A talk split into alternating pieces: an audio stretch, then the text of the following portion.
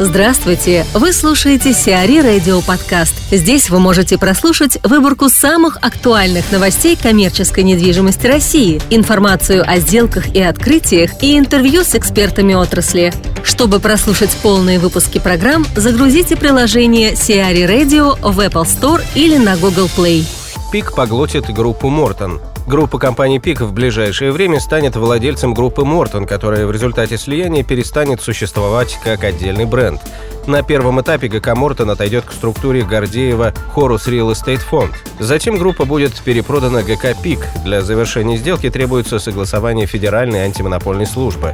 В результате слияния выручка «Пик» достигнет 190 миллиардов рублей, а банк проектов объединенной компании составит около 10 миллионов квадратных метров. После завершения сделки часть проектов могут быть проданы, другие будут реализовываться уже под брендом «Пик». Так, группа займется проектом «Новорижские кварталы», однако может отказаться от строительства транспортной системы «Стрела», которая должна была связать новый район с Москвой, и строительство, которое начал Мортон. Ольга Широкова, директор департамента консалтинга и аналитики Найт Фрэнк, рассуждает о сделке по продаже ГК «Мортон» группе «Пик». Есть проекты, которые уже продаются, по которым есть утвержденные ТЭПы, и там более-менее действительно можно посчитать. Есть земли, в которых предположить выход площадей можно весьма условно, поэтому для земельного банка эта оценка достаточно уже сложная. Есть третий этап, это кредиты.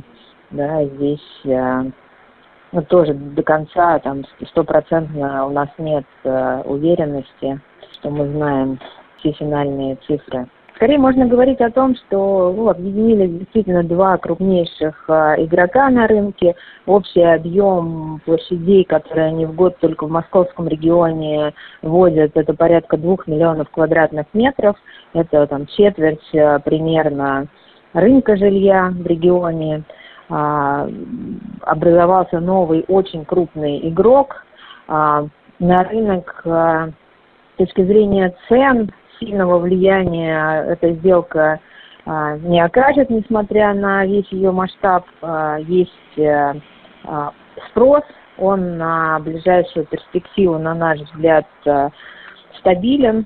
То есть мы не говорим о каких-то кризисных явлениях, но тем не менее ждать резкого роста спроса нельзя, поэтому даже получив более организованного, более крупного девелопера, говорить о том, что это приведет к какому-то росту цен, наверное, нет оснований. А с точки зрения самой новой большой компании, если им действительно удастся так оптимизировать расходы и сделать весь процесс более эффективным, то при неизменных ценах для них это будет означать более высокую рентабельность. Для Мортона последние годы этот показатель, в общем, действительно был достаточно болезненный. Цены в Московской области на жилье достаточно низкие, и разница между себестоимостью и ценой продажи готовых метров была минимальная. Поэтому за счет оптимизации этот показатель удастся улучшить, и в целом компания будет более устойчивой, сможет платить по долгам. Поэтому для самой компании и для одной, и для второй оптимизация издержек на сегодняшнем низкомаржинальном рынке — это действительно факт приятный. Я знаю, что Ручьев достаточно давно обсуждал те или иные сделки по продаже, может быть, не компании целиком, но площадок, потому что, действительно, рынок сложный, и хотелось как-то, наверное, оптимизировать, высвободить какие-то ресурсы для снижения кредитной нагрузки. Но, не знаю, никогда не было ощущения, что все завтра, это все дело рухнет, и мы получим второго крупного банкрота. То есть ситуация была непростая, но в общем и целом она, на мой взгляд, всегда была под контролем.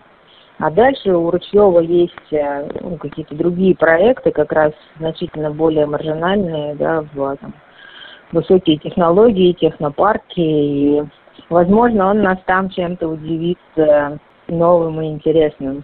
Бизнес выселят из центра Москвы. Разработчики генплана развития территории Москвы ГУП НИИПИ предложили новую концепцию, согласно которой бизнес должен будет постепенно покинуть ЦАО.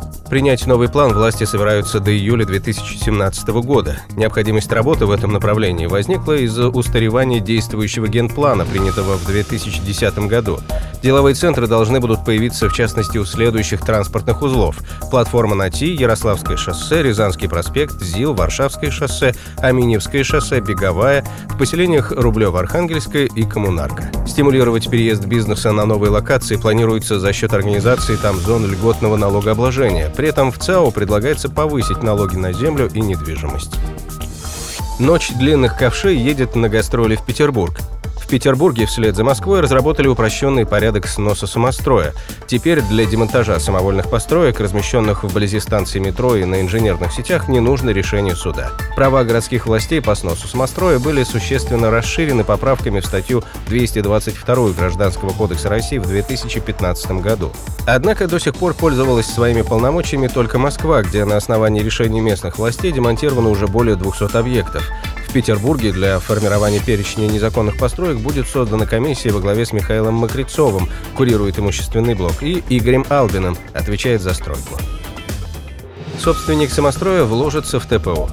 Компания «РОПТИАС», являющаяся собственником объектов третьей волны самостроя возле станции метро Петровско-Разумовская, может выступить соинвестором проекта возведения на том же участке ТПУ. «РОПТИАС» принадлежат на территории бывшего рынка 15 павильонов, которые прекратили работу 31 октября и в ближайшее время будут снесены владельцам. Кроме того, Петровско-Разумовской компании принадлежат ТЦ «Вега» площадью 28 тысяч квадратных метров и ТЦ «Парус» площадью 39 тысяч квадратных метров. По данным объектам у властей претензий нет.